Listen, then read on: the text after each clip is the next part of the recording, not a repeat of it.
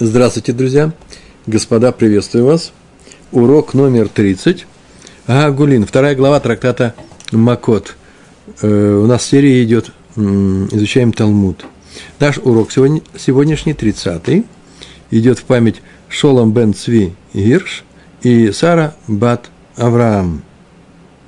Мы находимся с вами на одиннадцатом листе э, первой страницы – Дав Юд Алев, Амуд Алев. И хотим добраться сегодня до конца. На прошлом уроке, на уроке 29, мы с вами говорили, в частности, много чего говорили, о том, что матери первосвященников, э, Куген Гадоль, у него есть мама, и вот э, мать тех первосвященников, смерть которых освобождает от пребывания в городе убежище нечаянного убийцы – они снабжали всем необходимым продуктами, одеждой этих убийц э, для того, чтобы они не просили у Всевышнего, у небес, смерти их сыновей, э, смерти э, первосвященников. Они их снабжали для того, чтобы они не молились о приближении этой смерти, потому что смерть их и освободит, и они пойдут домой. И кровный мститель не может им ничего сделать, потому что срок вот этой изоляции – э, галут называется, э, пребывание в не своем городе, в городе убежище, заканчивается. И Гемар спросила, каким образом можно было бы подумать, что молитва этих убийц, нечаянных убийц, э, будет услышана. Очевидно, что так думали, иначе зачем же матери их снабжали всем необходимым? Что за вопрос, откуда он взялся? Потому что известно, что напрасное проклятие, оно напрасное, то есть беспричинное, оно и сказано напрасно, оно не найдет э, своего адресата, ничего не будет, э, оно не сбудется. Э, мы это учили по стиху из Таилим, царя Давида, его псалмов, и поэтому Гемар на этом месте остановился и сказала, что это немного странно, зачем же они зачем же они просили их не молиться? Молитва о смерти – это есть проклятие. Вот сегодня у нас продолжение на эту тему, и Гемара э, будет сейчас говорить, что все зависит от того, кто говорит это проклятие, кто произносит его.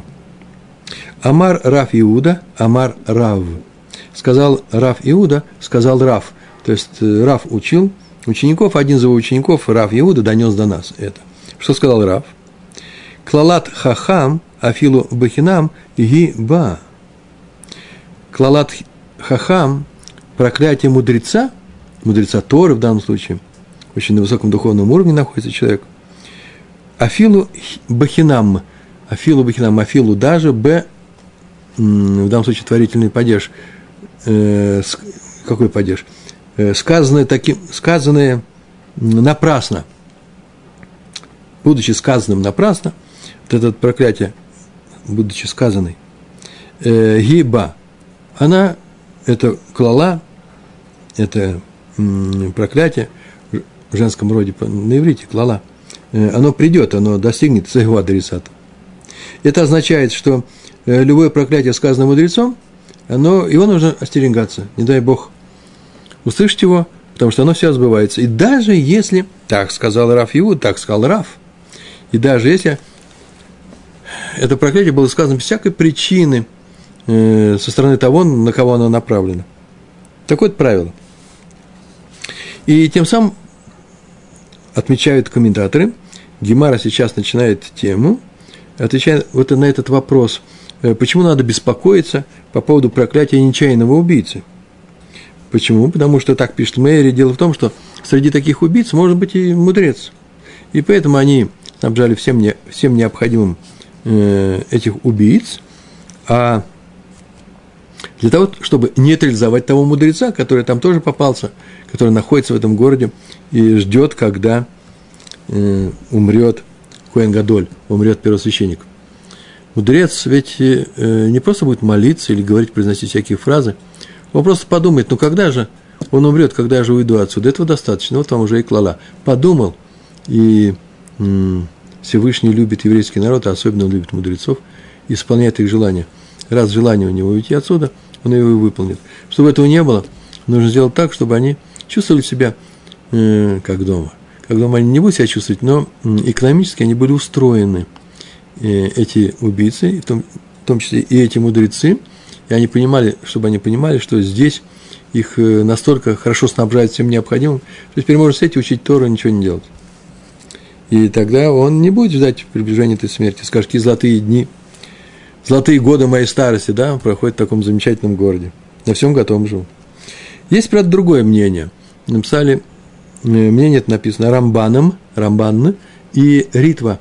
Они сказали, что нет, даже мудрец, мудрец который произносит напрасное проклятие, то есть нет причины для этого проклятия, не может навлечь беды э, на того, кого он сейчас проклинает.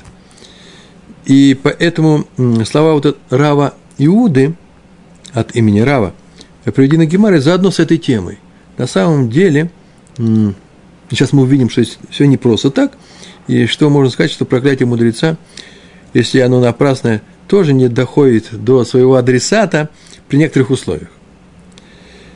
Так они написали, что два мнения, да?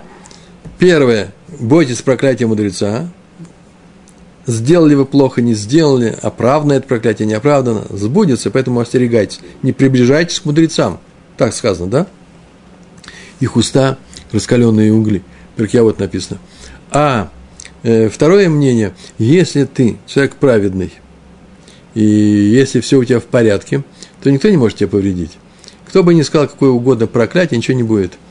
Э, например, Билам да, сказал проклятие на весь еврейский народ, и оно не сбылось, э, несмотря на то, что вообще у евреев есть какие-то оверот, какие-то э, нарушения, все равно э, на праведника проклятие не, не обоснованное не э, падает. Так вот, мнение Рамбам, Рамбана и Ритва такое, что и вообще никуда оно не падает. Любое проклятие, если оно не обосновано, ничего э, с ним не произойдет. Не обижайте мудреца, и он ничего не скажет. Если скажет, можете э, не переживать. Поговорили на эту тему. Значит, проклятие мудреца, так, по мнению Рава, в пересказе Рава Иуды, если, даже если оно произнесено напрасно, оно э, э, обязательно придет и исполнится. Миналан, откуда это учится, спрашивает Гемара, откуда мы это учим, из каких стихов, из каких случаев, из, э, из какого описания, откуда, где фундамент этого мнения. Махитофель. Махитофель. Обычно, когда спрашивается откуда, нужно привести стих, посук, где это, откуда это мы можем выучить. Здесь написано Махитофель э, от человека определенного. Нет, из того, что сказано про этого человека, то есть из Танаха. Миахитофель, значит, из проклятия, которым был проклят Ахитофель, вот из, из истории, которую можно, можно сказать, что это история Ахитофеля. Из этой истории э, мы можем выучить, что проклятие, даже когда мудрец говорит не, э, хинам ненужное проклятие, оно необоснованное, беспричинное, напрасное, оно все равно сбудется. Это мы видим на э, жизни, на практике описи самого Ахитофеля. Ахитофель был учитель и советник царя Давида. Учитель. Он его обучал Торе. Э, он был признанным мудрецом Торы. Кстати, в той же главе это Шмуэль, вторая книга, глава 16. В той же главе, где сказано и про смерть Ахитофеля, там сказана очень интересная фраза. Ахитофель был очень крупным человеком, специалистом Торы в своем, э, в своем поколении. И там сказано, что тот, кто получил ответ от Ахитофеля на Шейлатрав, на вопрос, заданный Равину, на серьезный вопрос, тот, считай, получил ответ от Всевышнего. Вот уста Всевышнего это были уста Ахитофеля. И тем не менее, вот с ним подошла одна история, которая сейчас и будет рассказана. Как мы учим, что проклятие, сказанное, в данном случае Давидом, мудрецом в адрес другого человека, которое даже совершенно не нужно, хинам было сказано без причины, напрасное проклятие, оно сбывается. Это случилось с Ахитофелем. Ше. Как сказано про царя Давида? Ше. Бешаа. Ше. Кара. Давид Шитин длинное предложение будет, Мы сейчас будем разбивать. Э, я сначала скажу все это предложение, что когда Давид рыл шитин, некоторые шитин, сейчас мы скажем, то поднялись воды бездны, сама бездна поднялась, э, и э, эти воды грозили затопить весь мир. Вот это первое предложение. Сейчас мы его читаем. Шебышаа Шекара Давид Шитин. Царь Давид, когда он готовил фундамент для будущего храма, тот, который будет в будущем, после его смерти, царя Давида, отстроен царем Шломо, сыном царя Давида. Он готовил фундамент, вот этот фундамент называется Шитин, и он раскопал Шитин, сделал, раскопал все эти вот, халаль называется, э, э, это пустое пространство для фундамента, он вырыл э, пространство некоторое под жертвенником.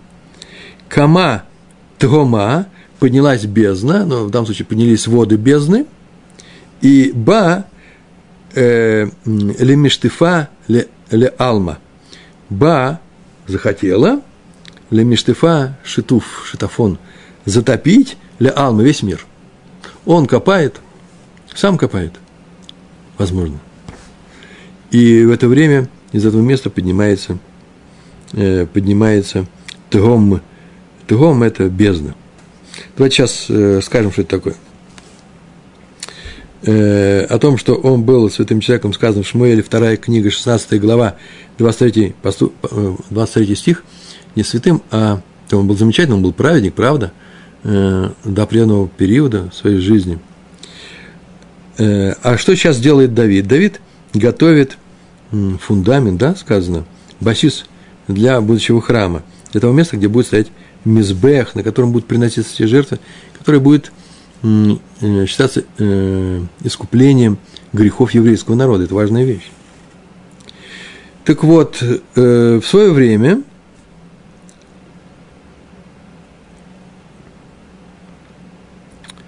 в свое время Всевышний сообщил Давиду через пророка Натана, что не Давид построит храм, который он хотел построить, а его сын Шломо. Так сказано в Шмуэле, вторая книга Шмуэля, седьмая глава, посмотрите, десятый стих. Шломо все это сделает. Тем не менее, Давид, с разрешения, конечно, э, готовил э, все для того, чтобы быть готовым для возведения этого храма. А именно, купил площадку у одного нееврея, звали его Аравна, э, Евуси, Евусей, народ Евуси, и вот он был Аравна. В другом месте он назван назван Орнан, э, а равно он назван в Деврей Аимим, первая книга, а Орнан, то же самое имя, он назван в Шмуэле, в книге Шмуэля, второй книге Шмуэля. И он нач, э, купил эту площадку и поставил там фундамент. Вот чем сейчас он занимается. Он купил площадку и ставит фундамент. Шитин тут написано – копал Шитин. Это место называется Шитин. Вообще-то Шитин называется множественное число от слова шет. Или шит. Слово шит. Шитин в арамейской форме множественное число. Берешит бара Элоким в начале, Берешит в начале создал Всевышний небо и землю. Берешит. Берешит пишется как бара. Создал он шит. Всевышний сначала создал этот шит, а потом весь мир. Вот что это за шитин такие были. Их два было. По Раше, прям в нашем трактате, э, написано, что шитин – это вот он копал их, он их сделал. И после того, как он их сделал, э, сделал такие э, два хор, отверстия в земле, вот как дырки от свай, для забивания свай. И туда уходила та вода, которую лили на мизбеях, на жертвенник – во время праздников, и также и вино. Во время сукот, например. Туда на это, э, уходила эта вода. Вот когда льют на жертвенник, туда это все это уходит. А в другом месте Раши написал про тех же Шитин, что вообще-то эти дырки были созданы не Давидом, а созданы, как сейчас только я сказал, бара, э, Барашит. Всевышний создал в дни творения. С них все и началось. Раш не пишет, с них началось, все остальные пишут. Дырки эти были всегда. Просто они забились афаром. Ну, засорились, что ли. И вот Давид их восстанавливал. Так, по второму объяснению э, Раши, можно сказать. И шли они от поверхности Мизбеха и до Том, до э, той бездны, э, которая клубилась там внизу где-то. И вот когда он копал эти шитин, Кама Тагума, Тагума, Кама Тагума поднялась эта бездна, ну, поскольку сейчас будет угроза затопления, то надо понимать, что это воды бездны. Так все пишут. И захотел затопить весь мир. Э, есть такое очень интересное место, чистая Агада. В Иерусалимском Талмуде мы учим с вами Вавилонский, а в Иерусалимском Ярушалме, в трактате Санедрин, э, в самом начале, первая глава, э, вторая Аллаха, там, согласно, второй, второй параграф – там обсуждается этот вопрос, и написано, что когда Давид начал копать, то он обнаружил кусок глины, херес, черепок. И он закрывал дырку вот к центру, ну не земли, а вот этого, я не знаю, может там был э, портал, другое пространство. Я ничего не знаю. Поскольку я физик, поэтому я не знаю. Э, закрывал вот эту дырку, этот черепок, глиняный черепок. И он захотел его взять, а черепок ему говорит, не бери меня. Э, почему? Потому что если ты меня возьмешь, я сюда положен, там как раз Раши тоже пишет, меня сюда положили, чтобы закрывать этот, эту бездну. Если ты меня возьмешь, то она поднимется и погубит весь мир. Поэтому не надо меня отсюда убирать. Давид его не послушал и убрал этот черепок и продолжил копать. Или продолжил копать и убрал, убрал черепок. Если там все было забито афаром, э, землей, то убирает черепок и копает. Или же он копал до этого места, увидал черепок, поднял, и там уже э, пошла бездна. Вот тут поднялась бездна сразу же. Он не послушал его. Поднялась бездна и грозила затопить Ба ли Миштефа ли Алма. Амар, сказал царь Давид. Так он сказал. Ну, спросил на самом деле – Магу. Магу, значит, будет закон. Какой закон? Каков закон? Что делать в таком случае? И он объяснил, на какую тему у него есть сомнения. Он не знает, что делать. Магу лихтов шем ахаспа в, миш, в мижда э, бит дгома э, делейку адухтой. Ма лихтов шем ахаспа, а хаспа – что если Лихтов написать Шем имя Всевышнего Ахаспа на этом черепке, у Мешда бросить или положить, ну, послать бедома, чтобы в бездну этот черепок обратно бросить, делейку адухты, чтобы они вернулись, эти воды бездны вернулись на свое место, адухты. Кто знает этот закон? Что нам, что нам говорит еврейский закон на эту тему?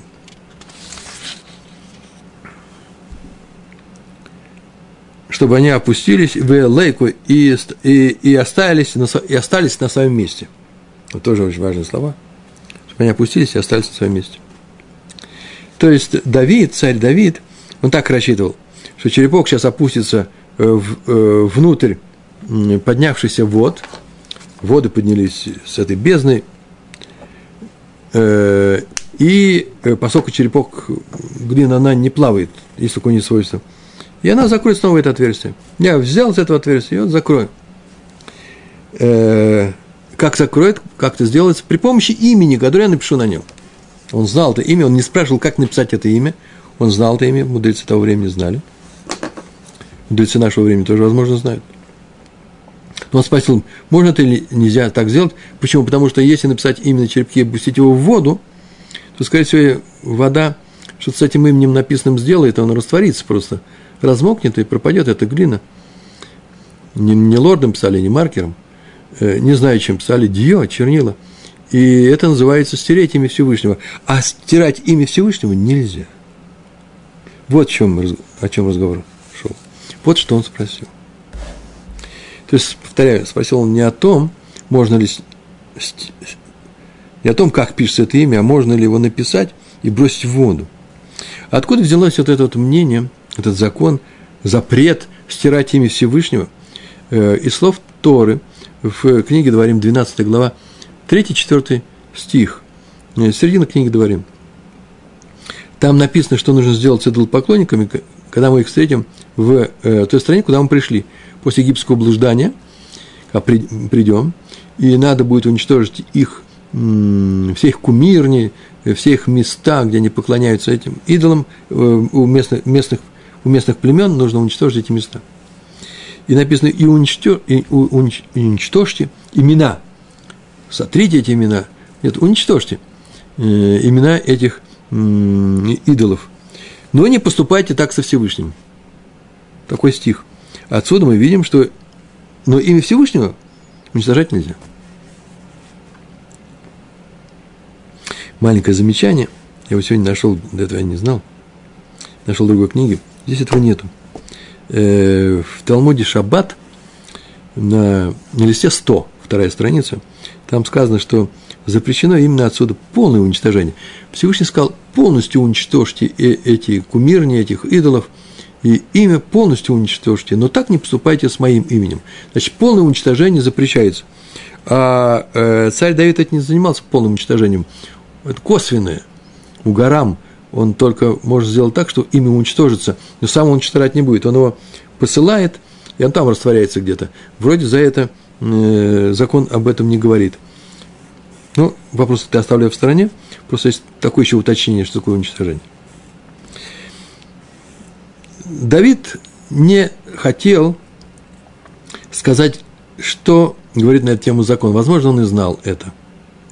Он не мог... Этот закон, может быть, не изучался и всеми и всюду, и он не выучил его у Ахитофеля, но сам он мог дойти до него, вывести его, но он не захотел его произносить, Почему? Потому что есть запрет в наших законах э, учить закон, то есть уводить закон Торы перед учителем. Он его и не знает, а ты сейчас его учишь, и тем самым получается, что нехорошо делать. Это нарушение чести, уважения, э, достоинства, ну, статуса учителя. Запрещается это строго. Вот по этой, э, отчасти по этой причине, вот на Ахитофеле сейчас упадет проклятие Давида – Э, почему? Потому что у Давида была причина, ведь он не мог сам вывести этот закон, потому что здесь стоит учитель, присутствие учителя. Учителя спрашивают, а в чем была вообще проблема у Давида? Что это за проблема? Вот сейчас поднимется этот бездна и затопит весь мир уничтожит. А он боится ее остановить, эту бездну. Но ведь это называется ситуация пикух нефиш – э, известны законы, и мы знаем в, в Талмуде неоднократно об этом во многих местах написано в наших законах, что если есть смертельная опасность или вообще опасность для жизни, здоровья человека э, неисполнимая, э, то отменяются все нарушения. Даже все, э, все запреты отменяются. Даже запрета э, на работу в субботу, который вообще наказывается страшной страшным образом, и человеческим судом э, скилла, забрасывание камнями, ну, при помощи камней каким-то образом человек убивается, если есть опасность для жизни, ну, значит, ты можешь его нарушить. Больше того, ты должен, обязан его нарушить. Потому что сейчас э, будет пикух нефиш, не дай бог человек умрет, выполняя этот закон, были такие случаи в еврейской истории, и после этого человек уже не будет выполнять субботу, субботу у него больше нет – а здесь он выпол... нарушит одну субботу одним действием, разрешается. Э, чтобы остаться живым и соблюдать все субботы. Э, например, придет человек, не дай бог, и под э, угрозой не еврей скажет еврею, чтобы он, например, разжег костер в субботу, что строго запрещается. Надо разжечь костер в субботу. Причем надо, не просто хорошо бы. Если возможно, можно избежать этой ситуации, не знаю, позвать полицию – Э, армию, то так и надо сделать. Ну, как будете звать полицию, тоже, наверное, по телефону, тоже нарушение э, постановления мудрецов э, и так далее. Так или иначе, что за проблема у царя Давида остановить э, известным ему способом, он знает имя Всевышнего, вот черепок, он на него пишет, он знает, что так и случится совершенно точно, и это бездна уйдет. Почему он остановился? Что его заставило остановиться? Какие сомнения могут быть? Есть несколько ответов на эту тему. Э, э, один из этих ответов, он знал, что сейчас все остановится, поэтому он не хотел быть инициатором.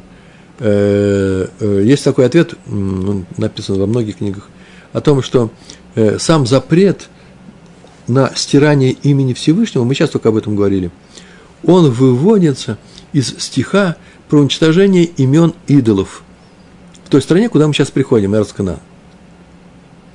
А раз так, то он уже э, косвенно связан с идолопоклонством.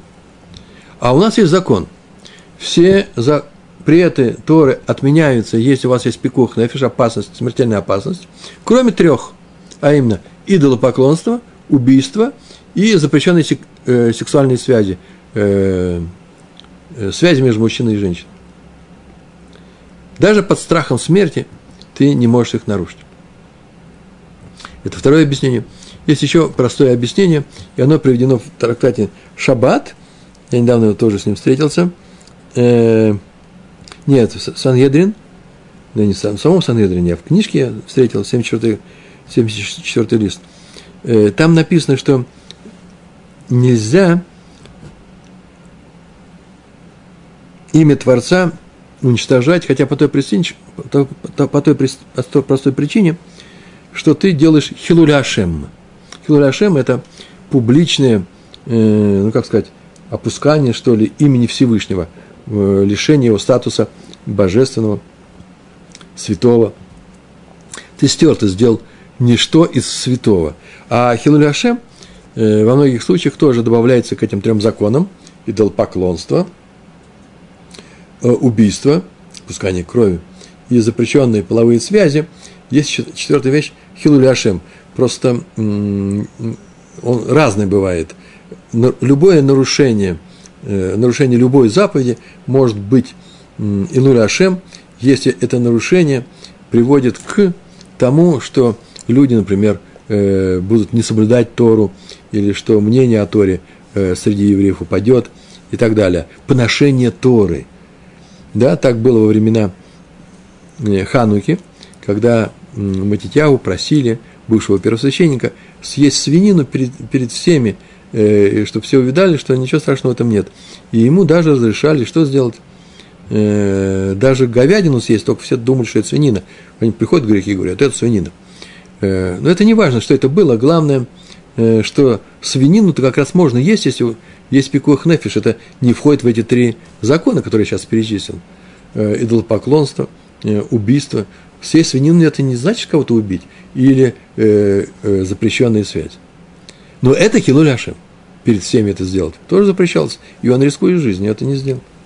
Так или иначе, э, из-за того, что это был бы хилуляшем, он не стал этого делать. Так написано в трактате, в трактате Сангерин, где рассматривается тот же самый э, случай из жизни царя Давида. Вот он спросил, кто, каков закон? Каков закон? Если я сейчас напишу, и, э, и это, этот черепок с именем опустится, и вернутся в воды бездны на свое место. Велайка да амарлей миди. Не кто ему не ответил ничего. Лейка нет, Д таких, не было таких, а Марк, кто сказал бы ему, не было такого, кто ему сказал бы, лей ему, миди, ничего. Все смолчали. Амар, сказал Давид на это. Вот сейчас э, самая кульминация всей этой нашей ситуации. Коль га юде давар зе, вейно омро, коль га юде, любой знающий давар зе это, вейно омро, и не говорит, тот, кто знает и не говорит, не отвечает на мой вопрос, каков закон. Еханек Бигрону будет удушен за свое горло. Ну, такое выражение, по-русски это звучит слабо. Удушен так понятно, что за горло. Много в русском языке тоже таких выражений. Взял руками. Понятно, что взял руками. Чем еще берут? Ну, можно зубами взять, но, скорее всего, руками. Так здесь удушен за горло. Конкретность. Так сказал царь Давид. Это проклятие. Кто знает и не говорит, кто знает и не скажет, тот э, будет удушен. Почему, кстати, удушен? Ну, не знает и не говорит, ну, может быть, ну, не знаю, сгорит, э, или упадет с самолета, высунется, посмотреть, где он летит, и упадет. Почему именно удушен? Меда коннегет меда, мера за меру. Тот, кто знает ответ и молчит, его можно сказать, что что такое молчит? Он сжал свое горло, он ничего не говорит. А, ты молчишь, так вот ты будешь наказан за это тем, что замолчишь именно по этой причине, сожмешь горло, будешь удушен. Э, второе объяснение такое. Э, человек знает ответ, э, но молчит. Если он будет молчать, сейчас мир утонет, поднимутся воды бездны, и он утонет. Утонуть – это и называется задохнуться. Это один из видов удушья. Так вот, поэтому меда коннект меда, мера за меру. Тот, кто так сделает сейчас, он все равно погибнет, даже он погибнет. Мы могли бы на самом деле спросить, слушайте, если сейчас все погибнут, что ты сейчас рассказываешь ему проклятие? Так он, говоришь ему проклятие, так он и говорит ему проклятие потому, чтобы мир не погиб. Он хочет испугать. Царь Давид кого-то пугает. У нас есть основания полагать, мы стопроцентно уверены с вами, что обращается он к одному э, Ахитофелю, к своему учителю, который, уже если кто-то знает ответ на этот вопрос, уж точно он. Поэтому так сказал. Если он знает этот человек, Ахитофель, если ты знаешь, не молчишь, ты будешь удушен. Наша Ахитофель и э, наш Ахитофель, услышав эти слова, ну, наша, почему это наша? Наса это, сделал вывод. Наса Ахитофель, Кальва Хомер Бацмо. Сделал он вывод по принципу Кальва Хомер. Тем более, сейчас он возьмет один закон известный, из этого закона, или за одного, один стих, или э, один разбор какого-то закона из Торы, и из него по принципу «а это тем более» выйдет то, что сейчас просит у него его ученик царь Давид. Бацмо, Бацмо, сам по себе он дойдет до этого, дошел. Он его не получил по традиции, он сейчас его выведет. И так он сказал, сейчас он это, выводит этот закон. Амар, сказал он, сам себе сказал. Ума ла, ла сот шалом бен иш лейшто.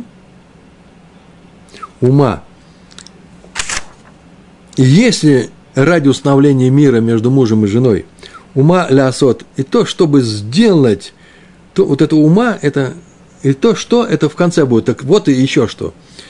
Как сделать, так можно привести, как сделать мир между мужем и женой – Амрага Тора, сказала Тора, для того, чтобы это сделать, э, Шми Шенихтав Бигдуша Емахе Аль Амайм. Так она сказала.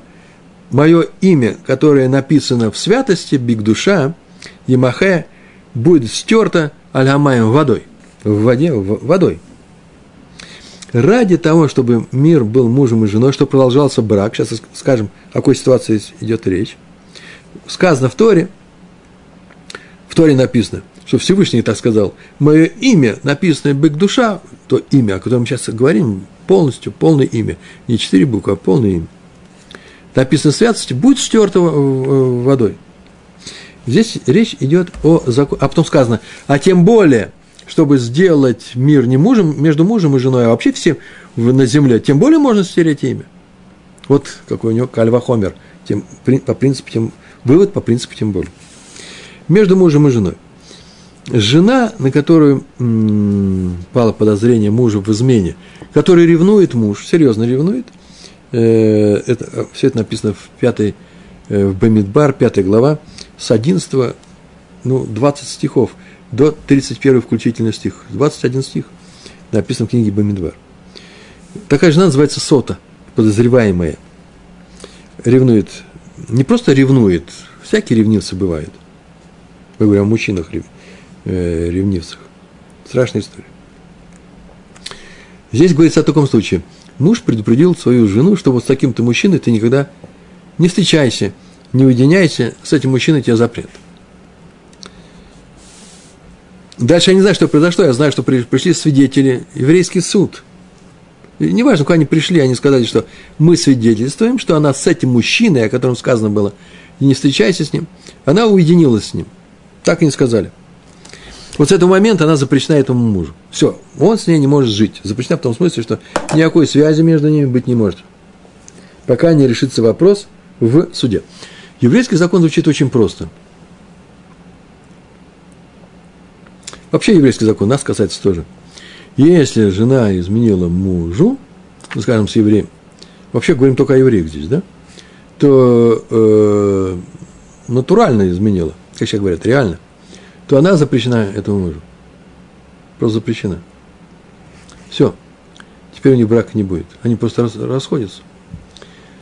Если муж развелся с женой, и она не вышла замуж ни за кого, то они снова могут сойтись сделать снова, снова хупу, сделать тубу написать.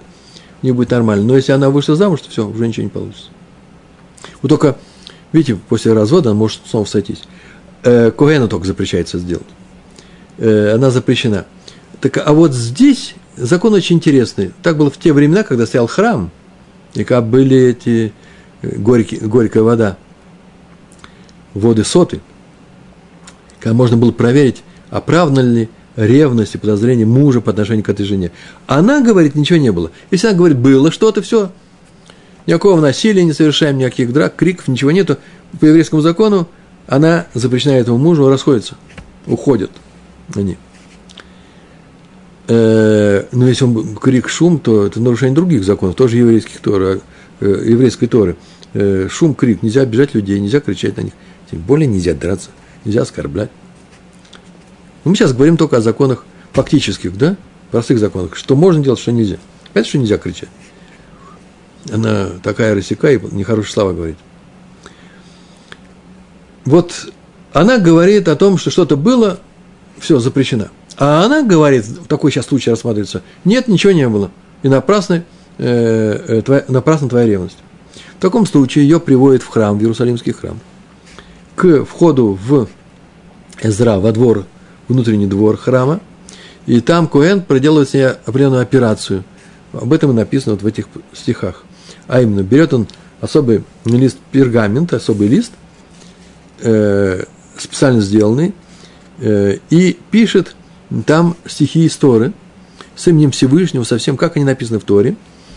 Э, причем пишет как раз вот отрывок про соту саму. Вот про то, про то, как поступать с сотой, он и пишет в соте. То есть в этом отрывке написано, вот а с этим отрывком, который сейчас читаешь, вот что сделаете. То есть отрывок в отрывке, да? Такая у нас реальность у нас. Одновременно может происходить сразу несколько плоскостей реальности.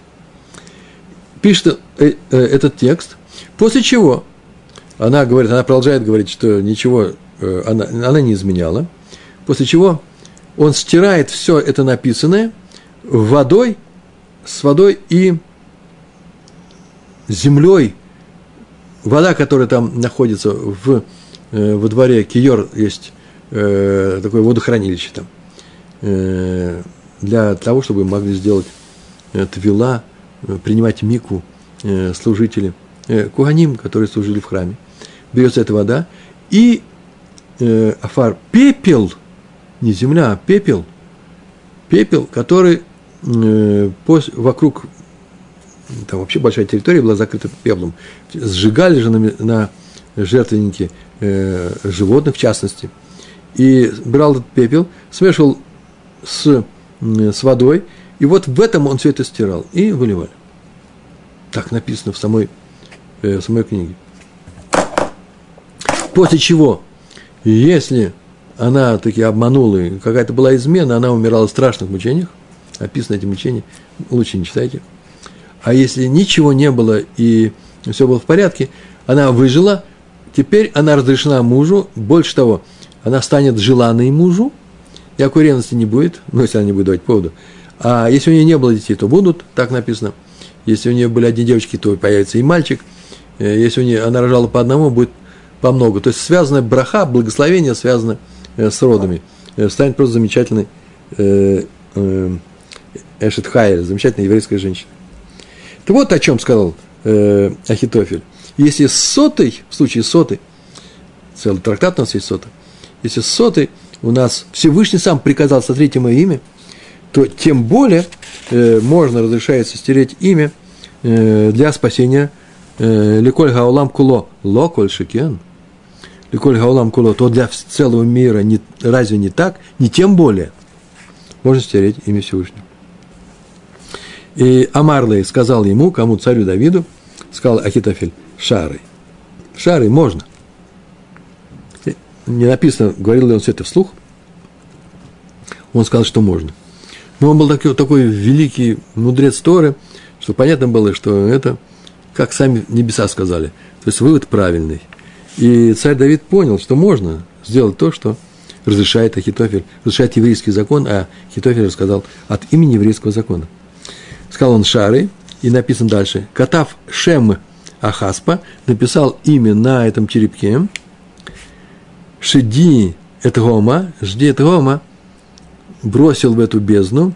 Нахат, э, бездна Тгом опустилась. И э, Адухты, и вернулся на свое место. В Кам Адухты, и встал на своем месте. Все произошло, как и просил, э, как и рассчитывал э, царь Давид. Написано, кстати, в том же трактате Сота, на 53-м листе, вторая страница, что э, действие было настолько эффективно, это череп, черепок это эффективно подействовал на Тхом, что это Тхом опустился с устрашающей скоростью и опустился ниже положенного на 16 тысяч локтей. 16 тысяч локтей – это примерно 8 километров, это такая непростая вещь. Э, я не знаю почему, но царю Давиду срочно тут же понадобилось вернуть на место, написано ледухтой, на свое место, чтобы не так далеко, не так низко. Я не знаю почему, но для этого он произнес 15 глав Ширгамалот из э, Мизморем, да, э, Мизмор, Пиуты из Тегилем. Вот он их произнес, вот их записали, вот откуда, в какое время были произнесены Ширгамалот который мы произносим с вами, в частности, в субботу. И э, все вернулось и опустилось все на свое место. В Афилу Гахи, Ктив, и даже несмотря на то, что все произошло, как сказал Хитофель, закон был верный, он не смолчал, сообщил, несмотря на это проклятие сбылось. Гахи Ктив, сейчас будет сказано, написано, и сейчас будет стих, из которого мы видим, как Ахитофель погиб и был удушен. Одно маленькое э, замечание нужно сделать. Проклятие сбылось. Нужно просто посмотреть, что вообще-то Ахитофель-то и не был виноват. Он сказал, кто знает и не скажет. А Ахитофель на момент вопроса, когда вопрос этот задавался, он не знал ответа, этого ответа. Поэтому проклятие, сказанное тому, кто знает ответ и молчит, его вообще-то не касалось. Это Рамбан написал и Ритва. И еще сказано, что проклятие Давида было Давида было явно напрасным проклятием. Не проклятием с условием, если человек не знает, э, если человек знает и не скажет, вроде бы с условием, да? Нет, это совсем напрасное проклятие. Почему? Потому что Давид не сказал э, прямо, что проклял только того, кто знает и смолчит. Повторяем, царь был уверен, что Ахитофель знает ответ, но не хочет этого сказать, его сказать. И поэтому проклял без всякого условия. Проклят, кто сейчас не говорит. Не проклят потому, что не говорит, а проклят потому, что проклят совсем по-другому. Проклят тот, кто сейчас не говорит. Это было напрасное проклятие, поэтому его и привела Гемара в этом месте. Так или иначе написано по поводу совсем другого эпизода в книге Шмуэль, вторая глава, не, вторая книга Шмуэля, 17, 17 стих, 17 э, стих, глава, вторая, вторая книга Шмуэля, 17 глава, 23, 23 э, стих. Там так написано. Вахитофель, рая кило на ста ацату, а Ахитофель увидел, что не сделали по его совету, Ваихвош Эда Хамор, Ваихвош и снарядил, оседлал, да? Ну, спрут положил седло своего осла, Ваикам, и э, Ваикам поднялся, Ваелых, и отправился, пошел,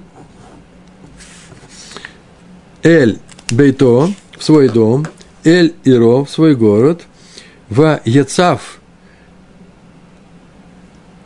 в Яцав Аль Бейто, э, и что он распорядился, в Яцав дал распоряжение, э, последнее распоряжение Эль Бейто своим родным, родственникам, жене, детям, э, Вейханек. Вейханек и так далее, что с ним там произошло, Вейханек повесился.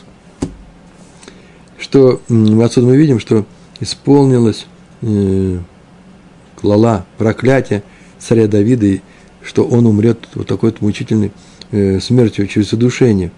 И отсюда мы видим, что клала, так написано здесь, э, проклятие мудреца, даже если оно сказано э, э, без причины, бахинам, э, ненамеренно, мы просто взяли без причины, сказали, ги меткаемет, э, эта клала э, исполняется. Есть несколько маленьких замечаний, нужно сказать. На самом деле история не совсем ведь ясная. Э, дело в том, что тут происходит полная нестыковка того, что произошло э, царя Давида с, с Ахитофелем. На самом деле царь Давид приобрел участок под храм, для храма, вот у Аравна и Евусея, мы говорили, да, под конец своей жизни, когда он уже был старым, ближе к 70 годам. Сразу после того, как согрешил тем, что он пересчитал евреев, сделал перепись евреев. И нарушен был запрет. Так написано в книге Шмуэля, вторая глава, второй книги Шмуэля, 24 глава, там подробно об этом написано. И это произошло все после, через три года после смерти Ахитоф, э, Ахитофеля. То есть он купил участок, а Ахитофель уже не был живым. А когда, э, каким образом тогда Ахитофель дал ему совет э, для усмотрения в вод э, бездны? Ответ очень простой. Давид знал, изначально знал в своей юности, что будет, что будет строить храм. И сразу после того, как его помазал пророк Шмуэль на царство, они оба сели, как написано, нашли в книге Яшо, я не знаю где-то, Э, это, через эту книгу нашли это место, где будет храм стоять. Не все это знали, они искали. Так написано в э, нескольких наших трактатах. Так вот, он нашли, нашел это место, нашел это место, они пошли к этому месту. И сказано в Тгилем, царя Давида, там сказано, знаете, посмотрите, 132 глава, 7 стих, там так написано, «Войдем в его обитель, поклонимся его подножию, подножию его ног». То есть отсюда явный ремс называется указание на то, ну не явный, а ремс, указание на то, что таки знал царь Давид, где его обитель, потому что его Всевышнего, потому что он написал, сказал, войдем в его обитель, знаем, куда войти. То есть задолго до покупки участка Давид получил у владельца вот этого самого э, э, Евусея, Аравны, э, право начать на нем работы. Э, какие работы? Ну, по, по возведению фундамента или по рытью этих двух шитим. Вот тогда и произошла вся сцена э, с Ахитофелем. Это написано у многих, но первый написал об этом Марша. Он получил своих учителей и сам вывел. Как Ахитофель вывел этот закон, Марша это вывел из, из текстов Тура. Ну и финал всего э, нашего урока, несколько, несколько минут еще – в конце концов, Ахитофель повесился. Повесился, повесился он не из-за слов царя Давида, вот самое интересное, а потому что его совет не был принят в шалом. После, помните, сейчас мы прочитали, и увидев, что его совет не был принят, он пошел и повесился. Так этот совет не тот совет, который он дал царю Давиду. Царю Давиду он не давал совет, он царю Давиду он дал закон, вывел закон. А там был совет – который он дал Авшалому. Авшалом – это сын царя Давида, который понял восстание. И э, Ахитофель, вот там-то он и испортился, пойдя за э, Авшаломом. Он решил, что будущего у царя Давида нет, и теперь он будет с Авшаломом, с его сыном, поднял серьезное восстание со всем еврейским народом, с большинством. Э, и э, царь Давид рано или поздно согласится с этим. И когда было сказано, царь Давид убежал – и он вызвал тех людей, которые еще остались от э, былой гвардии, да, Абшалом, в частности, Ахитофеля, и спросил, что делать. Ахитофель дал ему совет. Дай мне войско. Несколько тысяч, там написано, несколько, сколько тысяч, я пойду и буду воевать 24 тысячи отборного войска. Я догоню царя э, Давида и убью его. И будет мир, все увидит, что э, сила с тобой, Всевышний с тобой. А второй советник э, ему дал другой совет, не слушай Ахитофеля, а именно, если так это произойдет, ну, скажут, что его, его ее не убьют, он сейчас где-нибудь в пещерах спрятался, зная его, его и не найдут. А поэтому нужно убить тех людей, которые пошли с ним. И поэтому и тебе нужно самому пойти. И они пошли и так и сделали по второму совету. Вот э, Ахитофель, увидев, что совет его не принят, э, пошел и повесился. На это комментатор пишет, ну, скорее всего, не, не может же это быть причиной, причиной того, что человек вешается. Э, а что произошло? Да просто сбылось, сбылось проклятие. Он был в таком состоянии духа, что пошел и, э, зная, что он делает, что он же проклят, он всю жизнь, наверное, уже знал остатки своей жизни после этого проклятия, знал, что он так закончит. Но я мог бы так сказать еще, я еще такой пример придумал, и вы могли придумать. Зная, что сейчас, он знал, он был мудрец, что царь Давид не проиграет, а в шалом проиграет, и, и все будут наказаны, кто пошел с ними. Он пошел повесился. Э, меня, извините, э, переворот не удался, и поэтому м- человек убил сам себя. Такое встречается в истории. А теперь самое главное. Все же из этой истории нельзя учить, что напрасное проклятие мудреца будет исполнено – как мы сейчас учим. Почему? Потому что можно отметить, что проклятие Давида все же не было настоящим напрасным проклятием. Ведь э, Ахитофель был отчасти виноват. Ведь он не пытался сразу сделать свой логический вывод. Он же видел, какая проблема сейчас у царя Давида. Он, нужно было бы ему тут же сделать этот вывод, сказать, бросай, пиши и бросай. Он не спешил помочь царю Давиду и всему миру. Была пауза. Сделал он это, он это только после проклятия э, Давида. То есть, Царь Давид объяснил, какая у него ситуация, все смолчали, после чего он решил, Ахитофель в частности, испугать, чтобы он дал ему этот закон. Что ж ты молчишь, ты сейчас мы все погибнем, будешь проклят. Я тебя сейчас проклинаю, если ты мне сейчас не дашь этот закон. Только тогда он это и дал. А, только тогда он и дал. Значит, получается, что он, что, что он виноват отчасти. А поэтому отсюда мы не можем учить, что это проклятие э, было напрасное. Оно было не, про, не, не напрасное. Но в чистом случае напрасного, вот финал всего нашего урока, напрасное проклятие от мудреца, как и от всех остальных людей, прочее проклятие, не сбывается, если оно напрасное. Поэтому э, об этом написано в Дгилем, э, напрасное проклятие. Помните, мы сказали, да, э, как птица летает, э, э, воробей, э, как птица